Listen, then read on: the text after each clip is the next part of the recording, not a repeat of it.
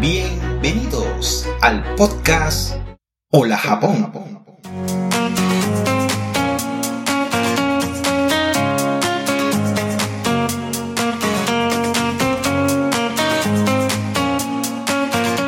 Muy buenas amigos y sean bienvenidos al decimosegundo episodio de Hola Japón Podcast.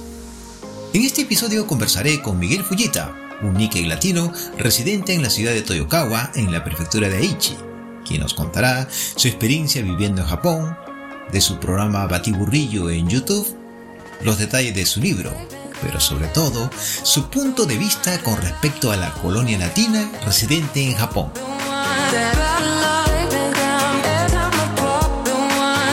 Hablaremos también en este episodio sobre el Setsubun, que se celebra por lo general el 3 de febrero de cada año.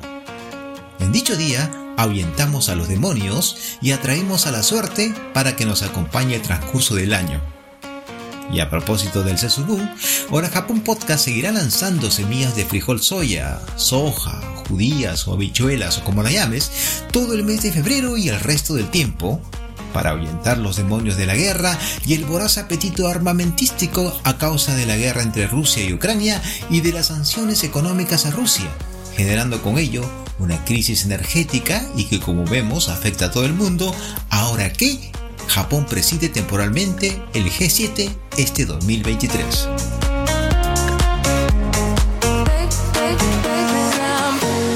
Y por último, hablaremos sobre el feriado nacional del 11 de febrero, fecha en la cual se celebra el Día de la Fundación Nacional de Japón y de la familia imperial, por su legendario primer emperador Jinmu, según la mitología japonesa.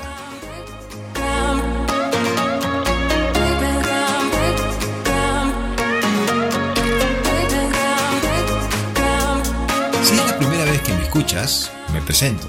Mi nombre es Roberto Watanabe y soy un ciudadano del mundo que nació en Lima, y que reside más de la mitad de su vida en la ciudad de Nagoya, capital de la prefectura de Aichi, en Japón.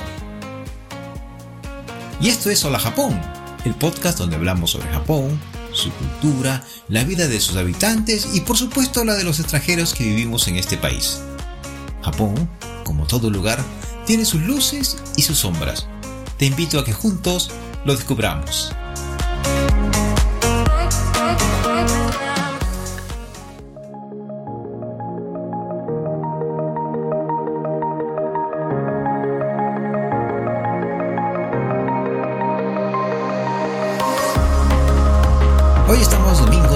Febrero del 2023 y en Japón ya son más de 30 inviernos que estoy pasando en este archipiélago y al igual que yo, miles y miles de inmigrantes latinos radicados en este país vemos cómo transcurre la vida, junto a nuestra familia y amigos y saludando la llegada de nuestros nietos en algunos casos.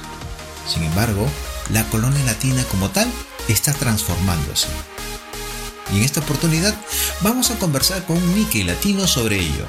Su nombre es Miguel Fujita y él nos mostrará su punto de vista sobre este tema, además de otros. ¿Y listos? Bueno, prepara tu vaso de agua o refresco, agarra tu taza de café o té, ponte cómodo y si estás manejando, ten cuidado, como diría Yuko-san.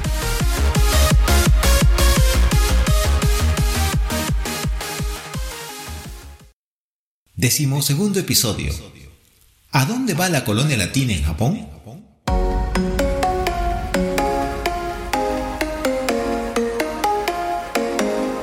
Miguel Fujita es un Nikkei peruano que reside en la ciudad de Toyokawa, en la prefectura de Aichi.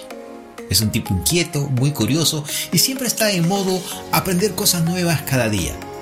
Tiene un canal en YouTube, ha escrito un libro y como tiene más de 20 años viviendo en Japón, le pregunté cuál es su visión de la colonia latina en Japón. Escuchemos la entrevista.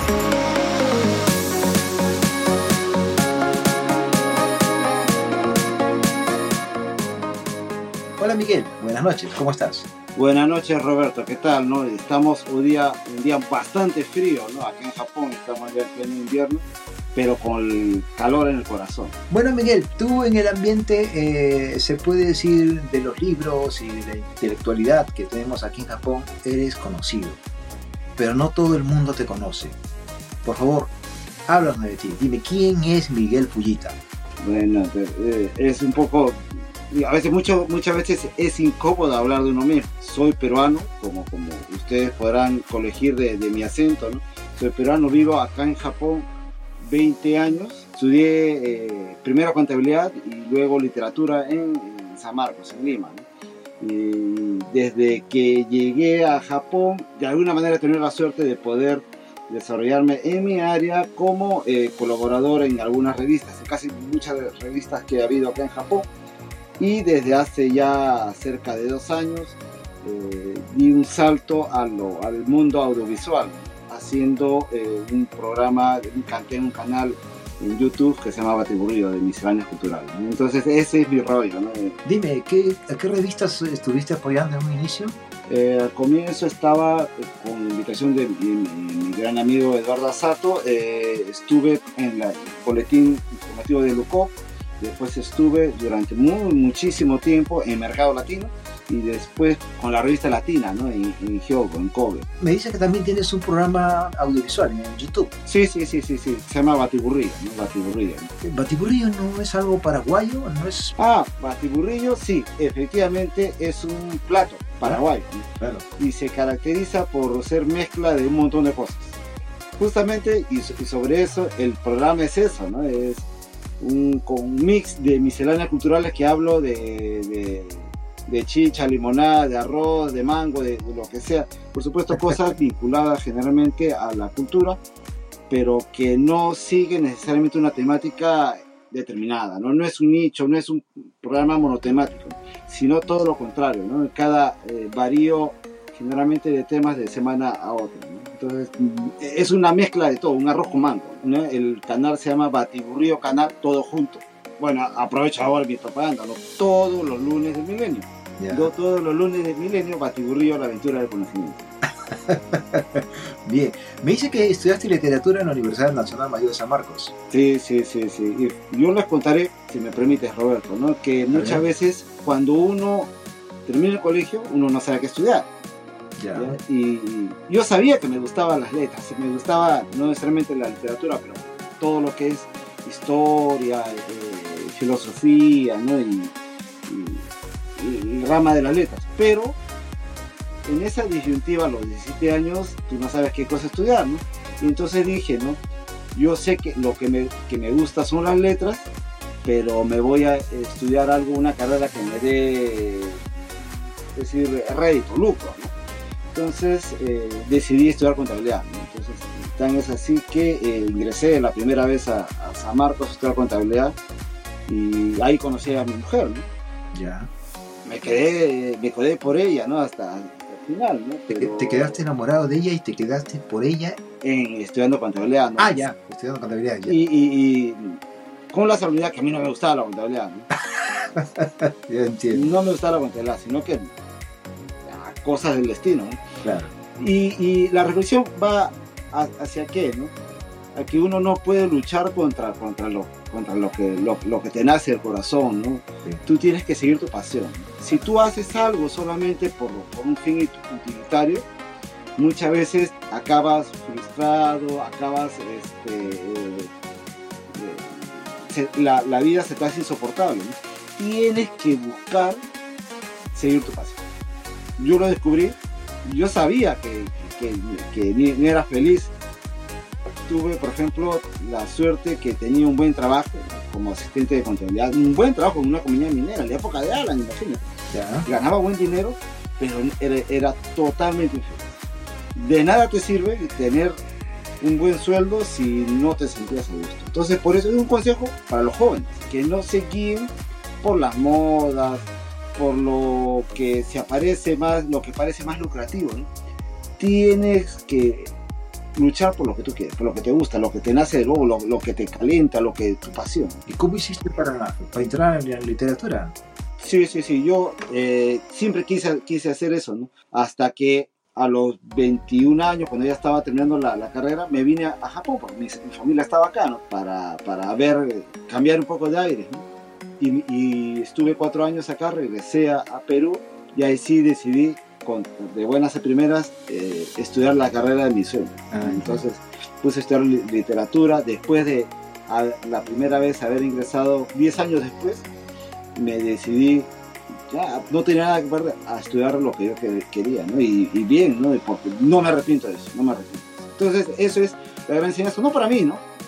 Sino para la gente joven que busca nuevos horizontes, ¿no? Seguir lo que, lo que tú te gusta, te gusta. Tú quieres ser YouTube, hazlo.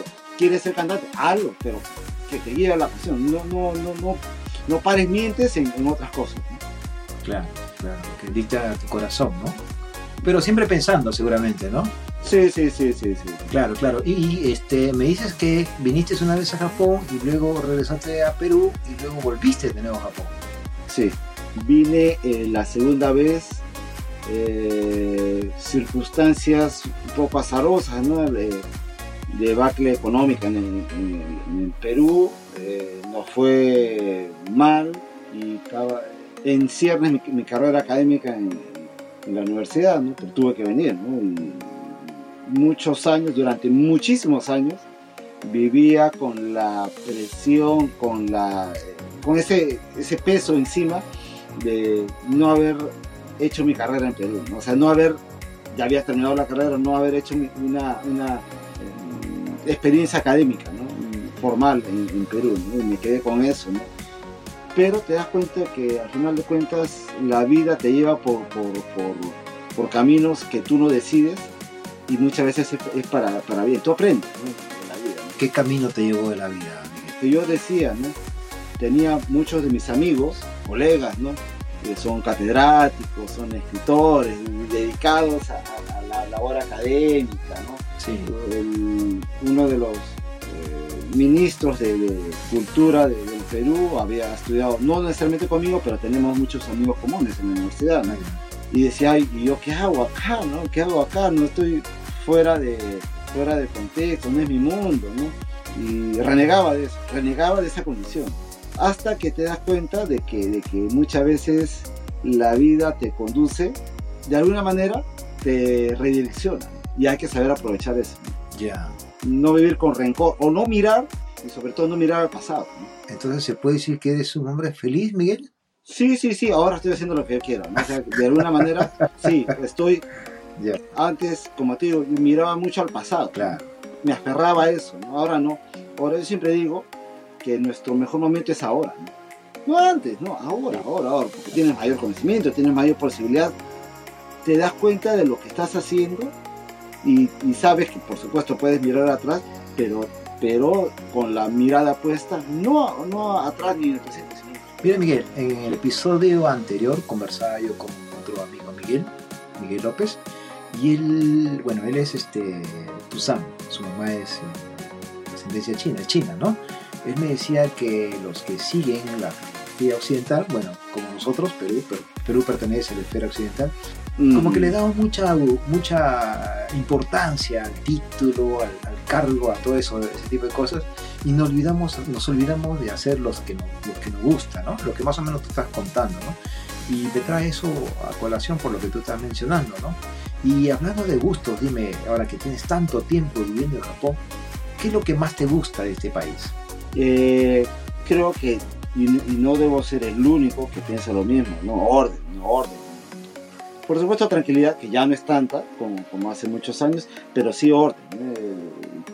El, país, la nación japonesa, el espíritu japonés es bastante ordenado, en general, salvo excepciones.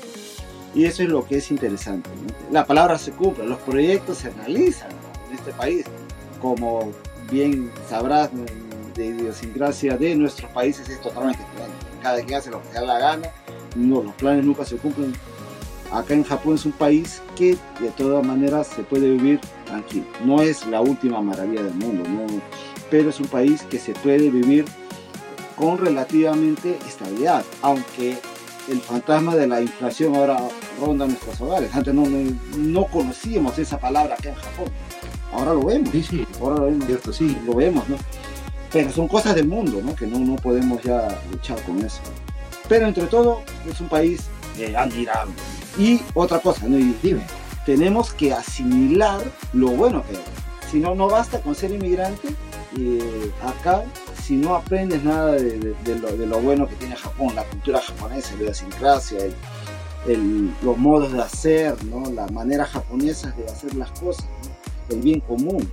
Esas cosas son las que eh, siempre digo a la gente, ¿no? que tenemos que hacer que nuestro paso por este país no sea en vano, no sea que ah, yo fui a la fábrica y estuve 20 años eh, en Japón, iba a la fábrica, regresaba y no, nunca pasó nada. No, no, no, no. Japón tiene que, quedar- que dejar huella en ¿no? de alguna manera. Eso es creo que lo rescatable de este país, que te da mucha enseñanza. Es un país que se ha hecho de la nada, no hay nada acá, no hay nada. ¿no? Y esa mirada. No hay, no hay minería, ¿no? ¿no? O sea, no hay recursos naturales. nada. El único recurso natural grande que es eh, eh, la, el pueblo, ¿no? Humano, la, cultura. Sí, sí. Eh, más antes que ahora, no ahora mucho menos. Sí, sí, sí. Ahora han cambiado las cosas.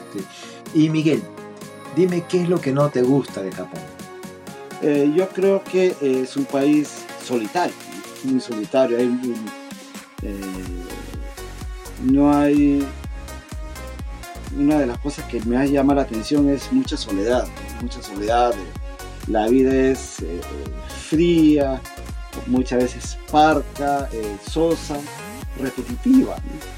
Muchas veces ha pasado, no solamente es el caso de los japoneses, los, adultos, se puede decir, sin monoparentales, ¿no? sin, sin, sin familia, no solteros.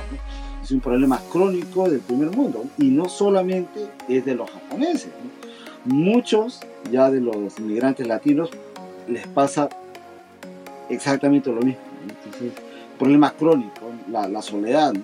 que in- incide en, en otros tipos de problemas. ¿Cómo, ¿no? cómo- cómo es eso de la soledad? Explícame un poco, un poco más de eso. porque el, el sistema, el sistema, creo que el sistema laboral acá es mm, muchas veces puede ser hasta, no diría criminal, ¿no?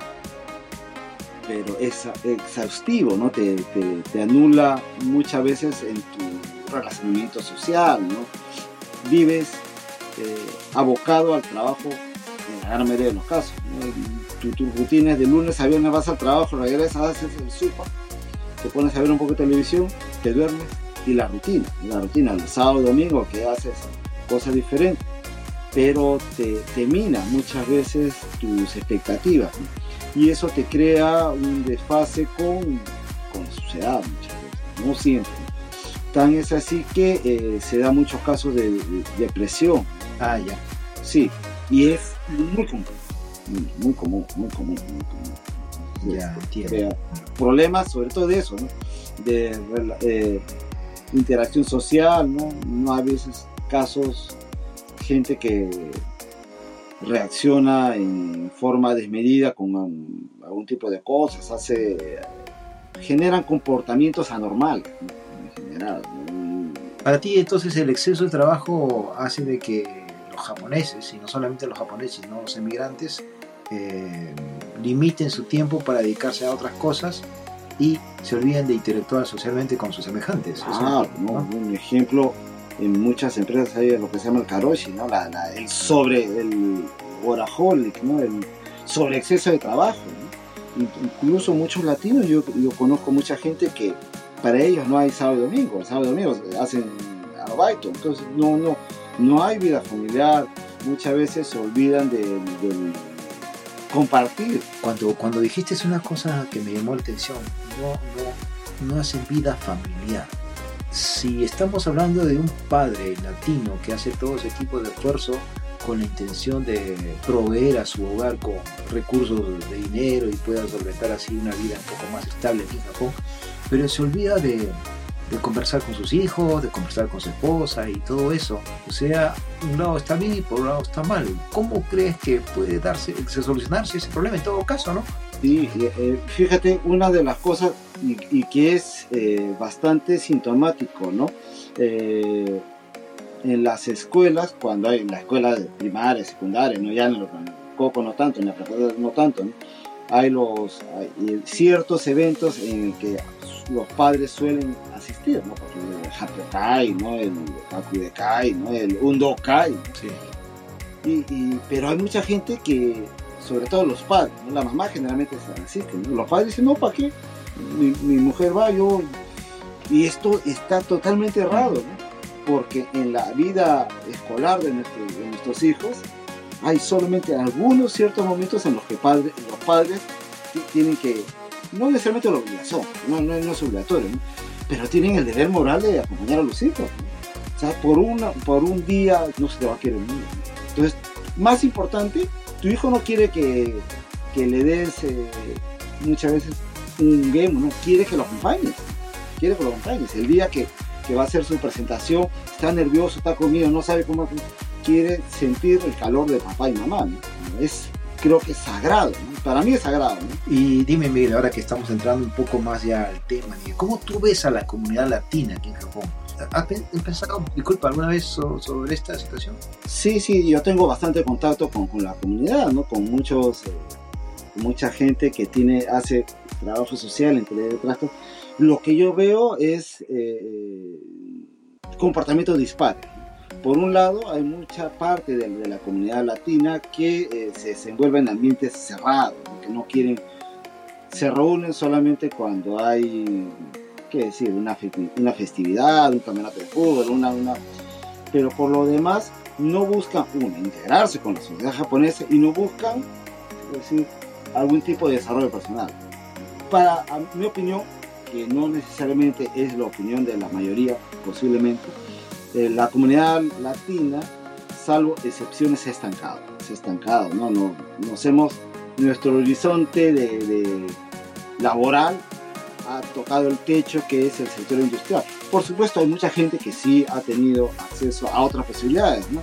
Eh, ha sido formado universitario, a nivel universitario, o no necesariamente, pero ha podido tener la ha tenido la oportunidad de emprender en ciertos rubros y con, y con éxito, pero no es el de la mayoría.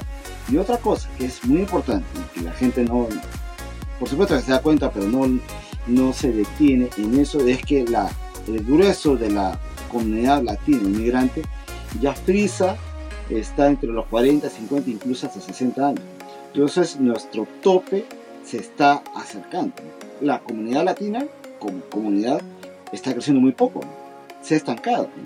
Lo, que, lo que viene más son ahora el, sudeste asiático y nosotros nos estamos haciendo viejos. los Nikkeis, descendientes de la primera generación, que estamos como casi 30 años aquí en Japón, realmente sí nos estamos haciendo mayores. Pero mm. ¿qué, ¿qué, de nuestros hijos? ¿Qué, ¿Qué, visión les ves a ellos?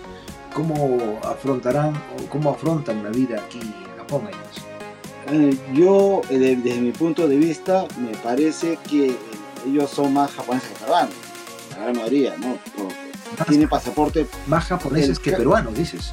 Sí, te voy a contar, ¿no? En el caso de mi hijo. Mi hijo ha nacido acá, él, la lengua eh, madre de él es el español, se reconoce peruano por los cuatro costados, por, culturalmente es peruano, pero él sabe que está entre dos banderas.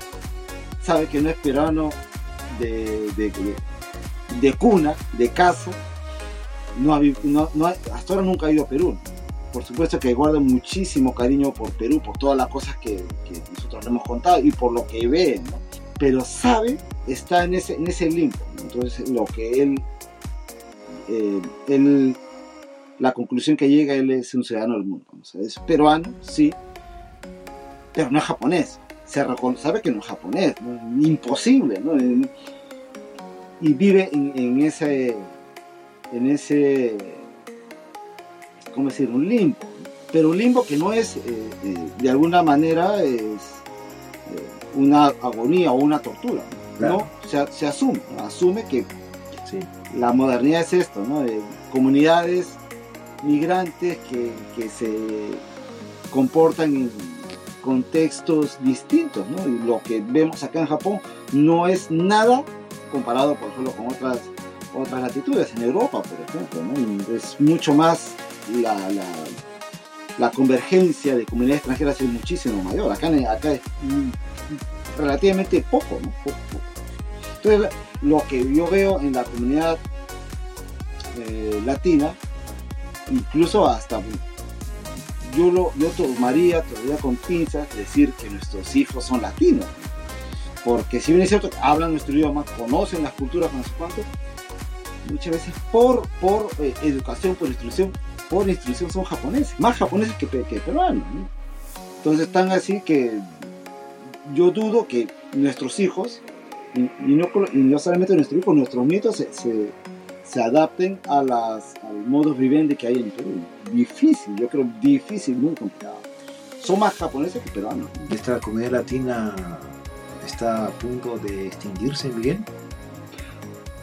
Ah, eh, la palabra es un poco cruel. Cruel, sí. Cruel, cruel. ¿no? Este, va a vivir en la medida que nosotros estemos vivos. ¿no? Pero para nuestros hijos y mucho más para nuestros nietos no va a quedar mucho.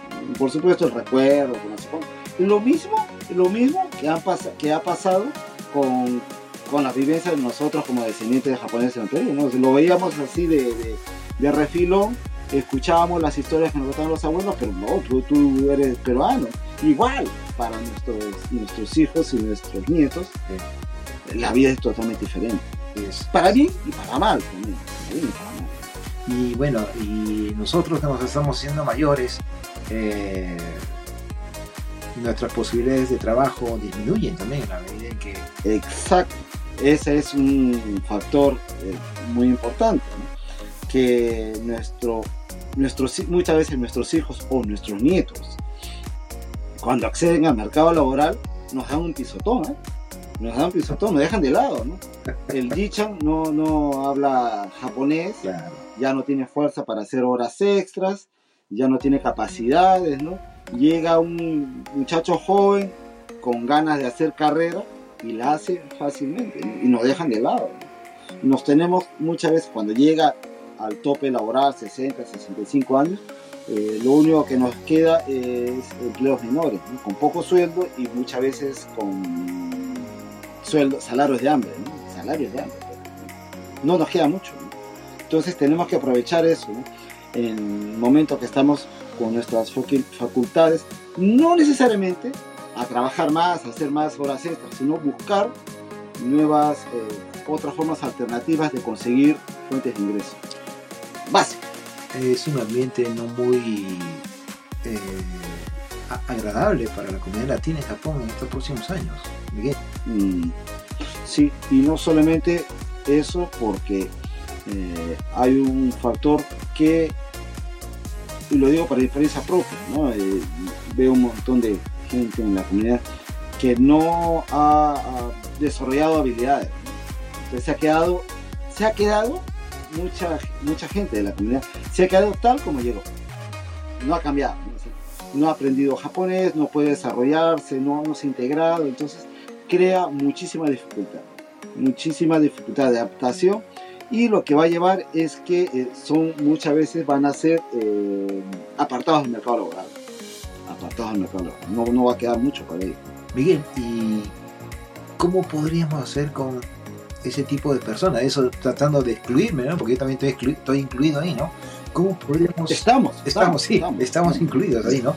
¿Cómo podríamos hacer para cambiar, para revertir esa situación? Una de las maneras creativas es buscar, aparte, nadie va a dejar de trabajar porque es lo que te da de comer, tu ingreso principal, buscar eh, pulir habilidades, habilidades ¿no? Sabes que casos como por ejemplo en las épocas de álgida del corona, teníamos tiempo libre, ¿no? Muchas veces. No, yo no, estaba tenía trabajo ¿no? en la oficina, ¿no?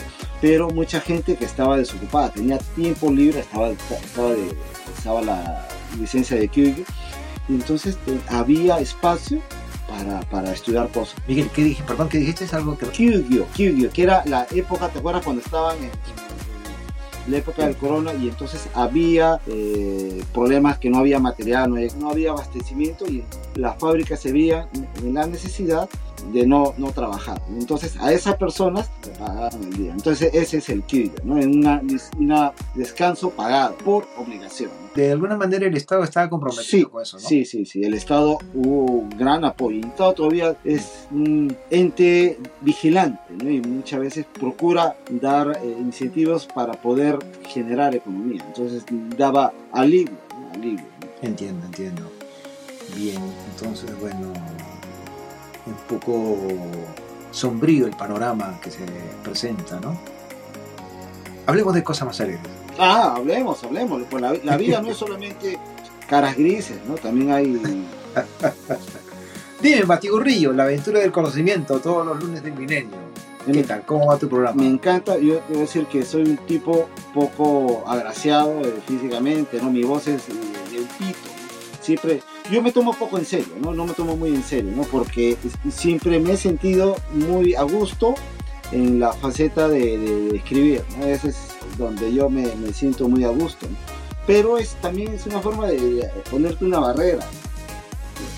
Mi intención era eh, hacer textos y, y poner imágenes, no, no, no, no dar la cara. Pero se dio, ¿no? Porque no, no tengo muchos manejos, no tenía antes muchos manejos de, edición de videos, no sé cuánto. Entonces la manera más, más fácil de sobrellevar esto es poner mi rostro en pantalla ¿no? y aventarme, aventarme. Y me gusta, ¿no? A veces este, el hecho mismo de hacer este tipo de cosas, no me refiero a ti, ¿no? Por ejemplo, el- este podcast que yo hago, eh, significa también como una especie de desfogue Mm, o de desahogo ante una inquietud que tiene uno personalmente y de querer compartirla con los demás, ¿no? Creo que eh, es por eso que nosotros, nosotros hacemos este tipo de Claro, comunicación. porque no tienes muchas veces competencia económica, ¿no? Pero lo haces porque te nace, ¿no? Te nace, tú tienes una pasión. Y eso es bueno, eso es bueno. Por eso le digo, te digo a to- a- en general a toda la comunidad, ¿no? Independientemente de lo que tú hagas, de lo que tú hagas, busca hacer, busca hacer algo extra. Te gusta, por ejemplo, por A o B, quieres ser, eh, tocar guitarra, y no sabes tocar guitarra. Pues ahora no hay que tengo que ir a una escuela, con no. En YouTube tienes todo, ¿no? Sí. Puedes construir hasta una bomba atómica en YouTube, así que puedes, puedes hacerlo. Entonces, dale, dale chance, dale chance a ese espíritu que tienes de, de- hacer cosas, de curiosidad, de, no sentirte que tu vida discurre entre, entre los, los días que sales del trabajo, el viernes en la noche, si no trabajas sábado, y el domingo en, la noche. ¿no? Tu vida no es eso, tu, tu vida no puede ser eso. ¿no? Tú puedes hacer perfectamente tu vida, crecer siempre en tu vida, hacer cosas interesantes, hacer cosas novedosas, siempre tener cada final de año, es decir, este año yo voy a aprender una nueva una habilidad. No sé, el, año pasado no sabía editar en tal, ahora estoy usando, por, ejemplo, eh, CapCut. ¿no? no sabía, era fácil decir, no, yo no sé y no hago. ¿no? Nada, ponte retos, la vida es reto, la vida es reto. Nada es, ¿sabes qué cosa? La vida no es quedarte en el, en el, en el, en el borde del camino, esperar que, te- que, que pase la vida y, esconder, morir. No, no, no. La vida es pelear. No sabes qué cosa hay, hay en el 10 metros más arriba, pero no importa. La cosa es que tú tienes que, que ser constante en las cosas y buscar, no tener miedo. Al final no, no ganas nada eh, dejando de hacer cosas. Claro, claro, sí, sí, definitivamente, si nosotros no tenemos objetivos en nuestra vida, no podemos aspirar a Estamos muertos Claro. en vida, ¿no? estamos muertos. Claro, no nada. Miguel, Japón es un país muy bonito. He visto que, ha- que has viajado por varios eh, lugares de Japón. Conoces bastante, eh, a lo mejor más que yo, Japón. ¿Qué recomendaciones darías ahora que desde el 11 de octubre del año pasado han abierto las puertas a los amigos que vienen a visitar Japón, a pasear? ¿Cuáles son tus recomendaciones para todos ellos? ¿Qué diría que eh, no vean a Japón con ojos de turista? Yo creo que eso, ¿no? al menos a mí me pasa. Yo no, yo no voy a, cuando viajo a turistear, ¿no? yo viajo a entender. ¿no? Puede, puede resultar un poco, un poco difícil de, de entender. No, no se trata de ir a lugares donde no todo el mundo va, ¿no? hacer lo que todo el mundo hace. Entender que es un país diferente, es una cultura diferente, tiene valores totalmente distintos a a lo de nosotros y recoger eh, un poco del aire, ¿no? de la filosofía, el, in- el- el- el incienso que, recorre el país. ¿no? Es necesariamente un país turístico en el sentido de, que es todo es tecnología, todo es este, kimono, todo es samurai. No, no, no. Hay otras, muchas otras cosas más que tiene Japón, más allá de eso. Más, más allá de Kijabara, más allá de, de, de, de Kioto y las, este, los sitios tradicionales. No, Japón es más que Disney, Japón es más que... Hay otras cosas que están muchas veces eh, escondidas o eh, tapiadas por la parafernalia turística. Entonces tenemos que aprender a conocer y a respetar, por supuesto, las costumbres del país. Es un país inmediato. ¿no? Entonces, por supuesto que, que hay otras muchas cosas en las que no concuerdo, ¿no? pero es un país para turistear Japón es impresionante, impresionante, da toda la garantía de todo, puedes ir a cualquier lugar, no tienes, no tienes, eh, no tienes muchas restricciones. Ahora, incluso ya, ya lo de Corona ya pasó, entonces puedes ir a casi cualquier lado. Japón, y le digo para, para mucha gente, ¿no? Eh, tiene una característica curiosísima, que salvo Hokkaido y Okinawa, generalmente Japón es casi todo igual, ¿no? O hay muchas diferencias entre, entre cada ciudad tiene su, su, municipalidad, su karaoke y su pachinko, ¿no? Y, y, pero es un lugar que eh, tiene paisajes incomparables. ¿no? Mí me encanta Japón para, para pasear. Entonces te da la total seguridad que generalmente no te va a pasar nada no te va a, ¿A qué lugares tú recomendarías ir en Japón a nuestros amigos turistas que vienen? Uh, hay un montón de sitios, ¿no?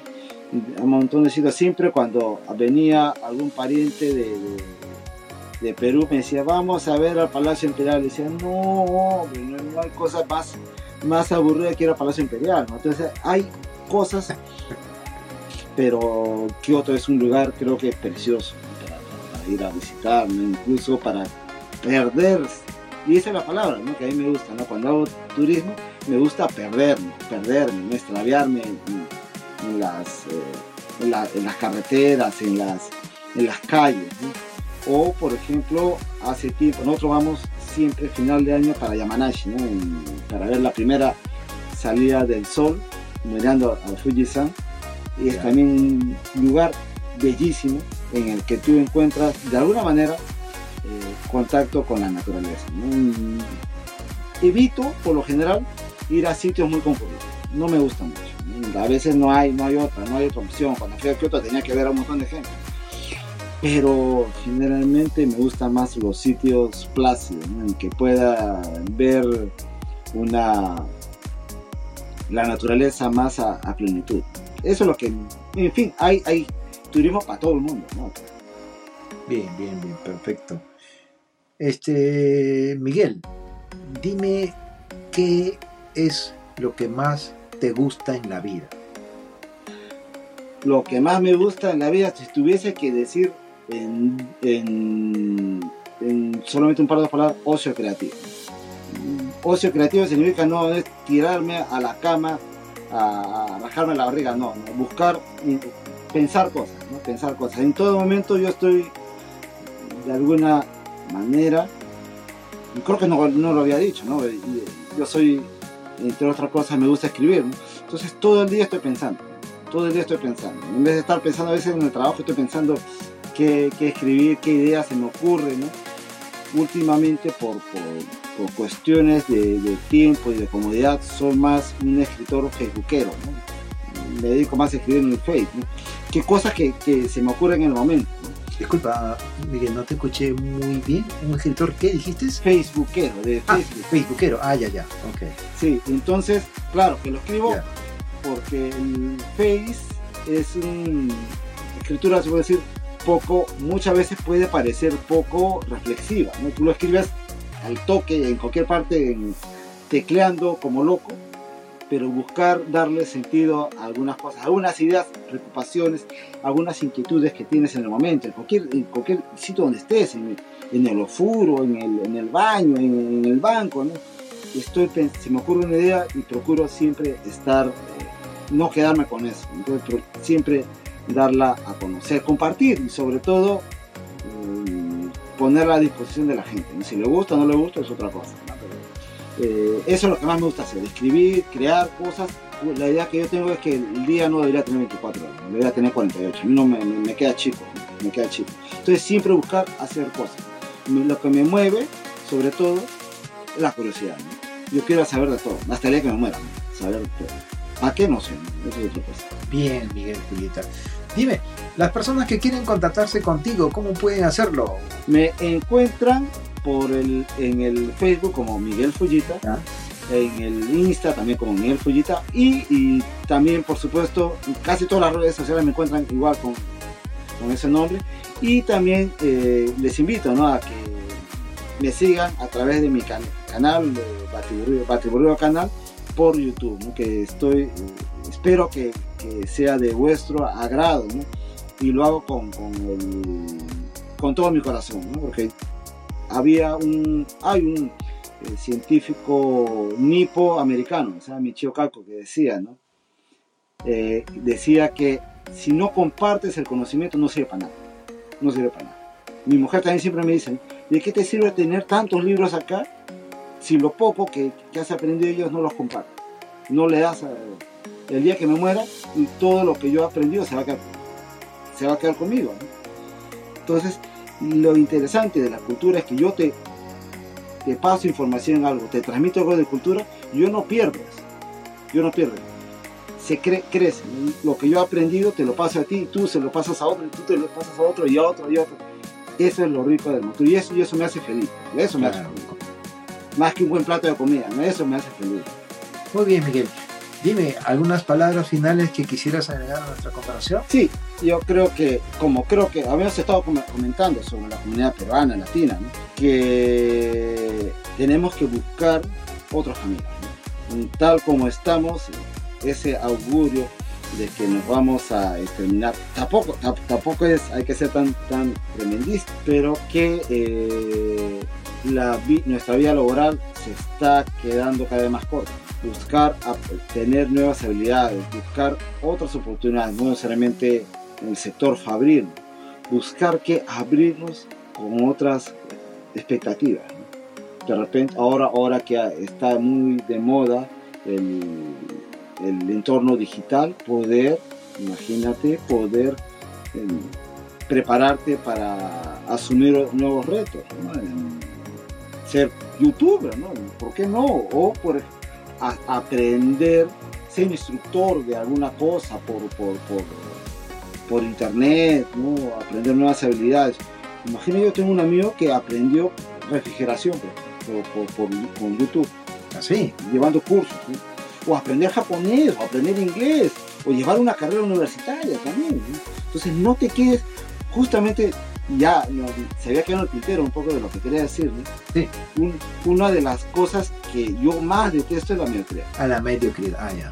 La mediocridad. ¿no? Entonces muchas veces, como te decía, ¿no? la gran parte de la comunidad, no toda, de la comunidad hispanoamericana que llegó a Japón, se quedó tal como el día que llegó, no ha crecido. Se conformó con, con su forma de vida, ¿no? Sí, piensa que todavía está en, en- en lo- en los 90, en los comienzos de los 2000, ¿no? Pues tienes que cambiar, ¿no? Tienes que aprender. La clásica es, no aprendo japonés porque ya se me pasó la hora, ¿no? No sé esto porque, porque ya se me pasó, ¿no? O pensar que ya no tengo nada que aprender. Fui a la escuela y acabó y mi aprendizaje acabó ahí. Nada. La vida es constante aprendizaje desde que naces hasta que mueres. Claro. Entonces no, no, no hay eso, ¿no? No hay eso, ¿no? Que yo vivo, trabajo en la fábrica, tengo, pago mis cuentas y, y con eso se acaba, ¿no? Y lo que tú, tus- los sueños que dejas, quieres que tus hijos lo hagan o tus nietos lo hagan. No, lucha por lo que tú quieres, Lucha por tus sueños. por tus sueños, pero no solamente luchar, o sea, no solamente es, está bien, bacán, soñar, ¿no? Sino hacer que esos sueños sean realidad, de alguna manera, ¿no? Por supuesto no todos, ¿no? Yo quisiera hacer, por ejemplo, Brad Pitt, no puedo, ¿no? Quiero hacer Angelina Jolie, tampoco puedo, ¿no? pero hacer otras cosas. No, pues, te digo, no, la, la barba no me ayuda, ¿no? Pero hacer cosas, ¿no? Lo que yo realmente, lo que te nace del foro, tienes que buscar, ¿no? Imagínate no quedarte hasta que te llegue el, el día de, de tu muerte y decir, yo quería hacer esto. No lo hiciste. Porque te da vergüenza la edad, no, no, no hay límite. Lo único que tú te puedes arrepentir es no haber hecho lo que querías. Si te equivocaste, que no te, te salió mal, la vida es riesgo. Si tú no arriesgas, nunca ganas. si, imagina nosotros que hemos venido a un país extraño, diferente, con una cultura diferente, con una lengua que muchas veces no entendíamos. Hemos hecho esto. ¿Qué cosa no podemos hacer? ¿Qué cosa no podemos hacer? No te, no te sientes en tus laureles y busca hacer cosas. Si no estás muerto, si no estás muerto. Y ese es el mensaje para la, comunidad en general. La vida no es fácil, pero la vida se, se lucha, se lucha. ¿no? es todo zona de confort, buscar retos. Y, a, eso estamos, sin miedo, sin miedo a la vida, sin miedo a la muerte. De eso se trata la vida. Bien, Miguel. Fueron las palabras de Miguel Fullita, un Nikkei peruano que está viviendo bastante tiempo aquí en Japón. Ahora. Ah, perdona, Miguel, es algo que me he olvidado. Tú has escrito un libro, ¿no? Ah, sí, sí, sí, sí, sí, yo he escrito un libro, he escrito un libro, un libro, un libro de relatos breves, ¿no? Que está, eh, se llama eh, La sombra de la jugada. Es un libro de ficción breve. ¿Puedes contarme un poco de tu libro? ¿Qué tipo de cuentos es la que narras? Hay de, hay de todo, ¿no? Astronautas, este, samuráis, eh, serial killers, asesinos en serie, eh, eh, soldados. Miguel, eres un tipo multifacético, ¿no? O sea... Sí, aparte yo hago otras cosas, ¿no? Yo hago también, eh, aparte de youtuber, mi trabajo que hago, también hago marketing digital también, entre otras cosas. Pero no, nunca tengo, y eso es, eso es fíjate, algo interesante, ¿no? Siempre busco hacer cosas, no me quedo con, con la duda. Entonces, quería hacer mi libro, esta es la, la segunda edición del libro, porque la primera la hice en España, con una plataforma interesantísima de Amazon que, que, algún día la va a compartir con todo el mundo, que no te cuesta un centavo.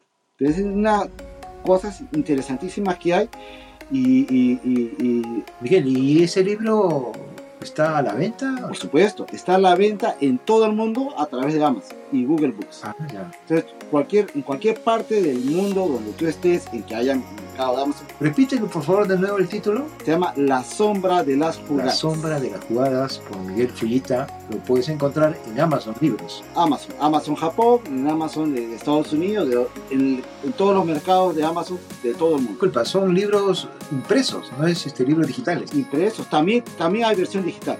Ah, ya, ya. Entonces está en, formato digital y en formato físico. está disponible. Entras a, tu, a la página de Amazon, donde sea, buscas la sombra de la jugada, mi nombre, Miguel Follita, va a aparecer y listo. Un clic, se acabó. Y tienes libre, libre en tu casa. Bien, perfecto, Miguel. Entonces, bueno, fue amigos Miguel Follita, un escritor. Y Gómez, que yo hablo demasiado, ¿ah? siempre me, disculpo con la gente que habla demasiado.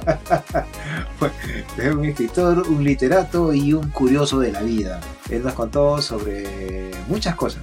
Nos vemos, Miguel. Gracias por tu participación y estaremos conversando en otra próxima oportunidad. Muchas gracias, Roberto. Muy amable ha sido una conversación muy entretenida. Y saludos para todo el mundo.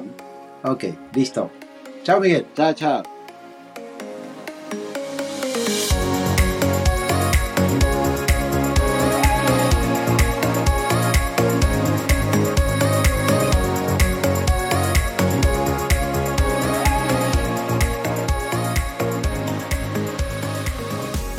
Esa fue la conversación con Miguel Fujita.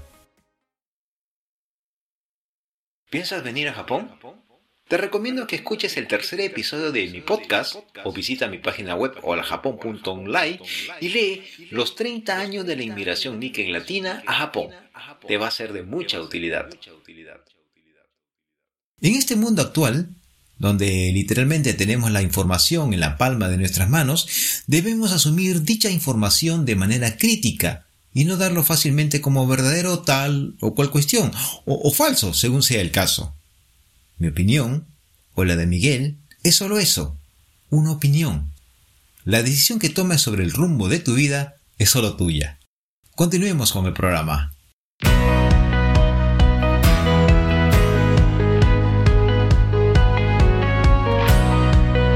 De una manera general, todos los 3 de febrero se celebra en el territorio japonés el Setsubun, un festival que da la bienvenida a la siguiente estación, es decir, a la primavera según el calendario lunar japonés y que antiguamente se basaba en el calendario lunar chino.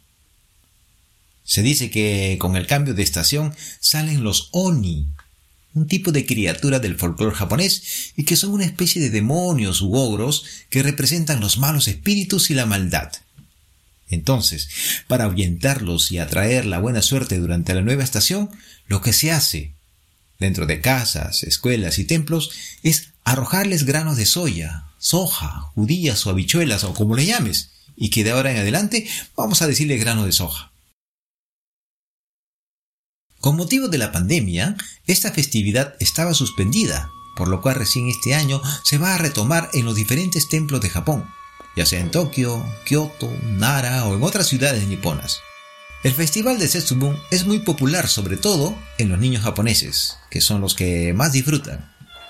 En las casas suele ser habitual que el padre se ponga una máscara de Oni para divertir a los niños, mientras ellos intentan expulsarlos lanzándole esos granos al grito de Oniwa Soto, Fukuwa Uchi, que quiere decir fuera los demonios y que entre la buena suerte. En los colegios son los profesores los que hacen de Oni. A esta tradición se le llama mamemaki, que significa tirar granos de soja y al arrojárselos y darle en los ojos, no solo los ahuyentamos, sino que se llevan consigo la mala suerte y las enfermedades. Estos granos se venden en los establecimientos comerciales e incluye una máscara de Oni. Pero no solo son para tirarlos, sino también para comérselos, y que según la tradición tienes que comer de tantos granos como la edad que tienes. Y si te comes más granos de soja que los años de tu edad, tendrás un año saludable y no cogerás resfriados. Otra tradición es comer un ejomaki, que es un enrollado de alga nori especial, que se come sin hablar, sin hacer pausas y sin cortarlo de una sola vez. Pero ahí no acaba, sino que hay que comerlo según la orientación del signo del nuevo año chino. Y para ello utilizamos una curiosa brújula que con las nuevas tecnologías está disponible en Internet. Ahora creo que me entienden cuando al inicio del programa les decía que Hola Japón Podcast estará lanzando estos granos de soja todo el mes de febrero y lo que resta del tiempo, para alejar así a los demonios de la guerra, o mejor dicho, a los varones de la guerra, más aún cuando este 2023 es Japón quien preside temporalmente el G7, cuya reunión anual se va a celebrar de manera presencial a fines de mayo en la ciudad de Hiroshima.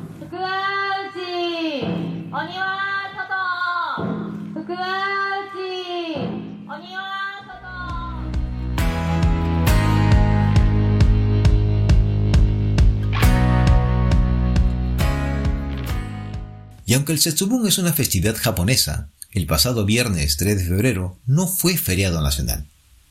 Va bien, el 11 de febrero sí es feriado nacional. Y es así porque se celebra el Día de la Fundación Nacional y de la Familia Imperial, cuyo fundador es el legendario primer emperador Jinmu, quien según la leyenda establece su capital en Yamato el año 600 a.C. Esta festividad fue establecida oficialmente el 11 de febrero de 1873, en plena restauración Meiji, y se dice que el emperador Meiji lo hizo para reforzar la legitimidad de la familia imperial después de la abolición del shogunato Tokugawa. De esa manera, conllevó a que la leyenda del emperador Jinmu y de su antecesora, la diosa Amaterasu, se relacionaran con la familia imperial y así el emperador Meiji se declaró como gobernante legítimo de Japón. Originalmente fue llamado Kingensetsu, o Día del Imperio, fecha en la cual se realizaban grandes desfiles y festivales, y era considerado uno de los cuatro festividades más importantes de Japón. Dada su relación con la nobleza japonesa, el Kingetsu fue abolido después de la Segunda Guerra Mundial y precisamente fue el 11 de febrero el día en que el general MacArthur aprobó el borrador del modelo de Constitución Nacional en 1946. La conmemoración fue restablecida con el nombre de Día de la Fundación Nacional o Kenkoku Kinenbi en 1966, pero se suprimieron las referencias al emperador. En el Día de la Fundación Nacional se expresa patriotismo y amor al país, y al contrario del Kinetsetsu, las celebraciones del Día de la Fundación Nacional son relativamente poco importantes. Solo se incluye la izada de banderas japonesas.